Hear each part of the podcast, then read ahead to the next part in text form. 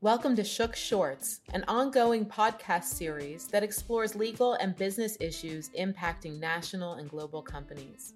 I'm Jennifer Voss, the managing partner of the Tampa office of Shook. Our firm has a national reputation for its knowledge of science and how it is used in the courtroom. Our team includes more than 120 analysts and scientists with advanced degrees in science and technology and other areas. We also have a public policy practice that closely follows the admissibility of expert testimony in the courtroom. And Shook attorneys recently testified before the Committee on Rules of Practice and Procedure, Administrative Office of the United States Courts. Joining me now is Cecilia Bidwell, an attorney at Shook who helps prepare medical and scientific experts for trial in state and federal courts. Cecilia is one of our lawyers who will be speaking to judges at a symposium hosted by the Law and Economics Center at George Mason University about expert testimony, including the admission of medical and scientific testimony in the courtroom. Cecilia, welcome. Thank you. First and foremost, Cecilia, what are some challenges of working with expert witnesses? Well, the biggest challenge really is that in many cases, you're going to be dealing with some really complex scientific or technical subject areas.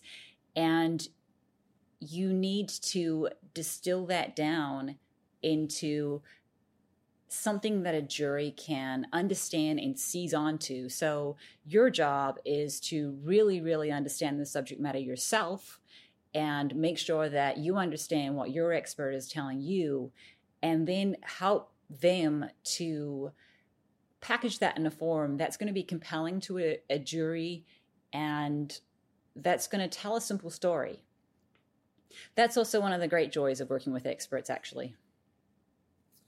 Now, obviously, the jury never gets to hear the story if the testimony is not admitted. What can lawyers do to make sure their experts' opinions are ultimately admitted at trial? Well, first and foremost, you have to look at the standard for admissibility in the jurisdiction that you're in.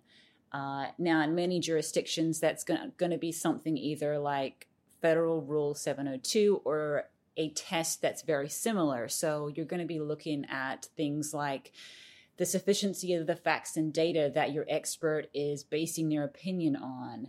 You need to look at the reliability of the methodology that they're using. And of course, you have to make sure that your expert's qualified to render an opinion in this area.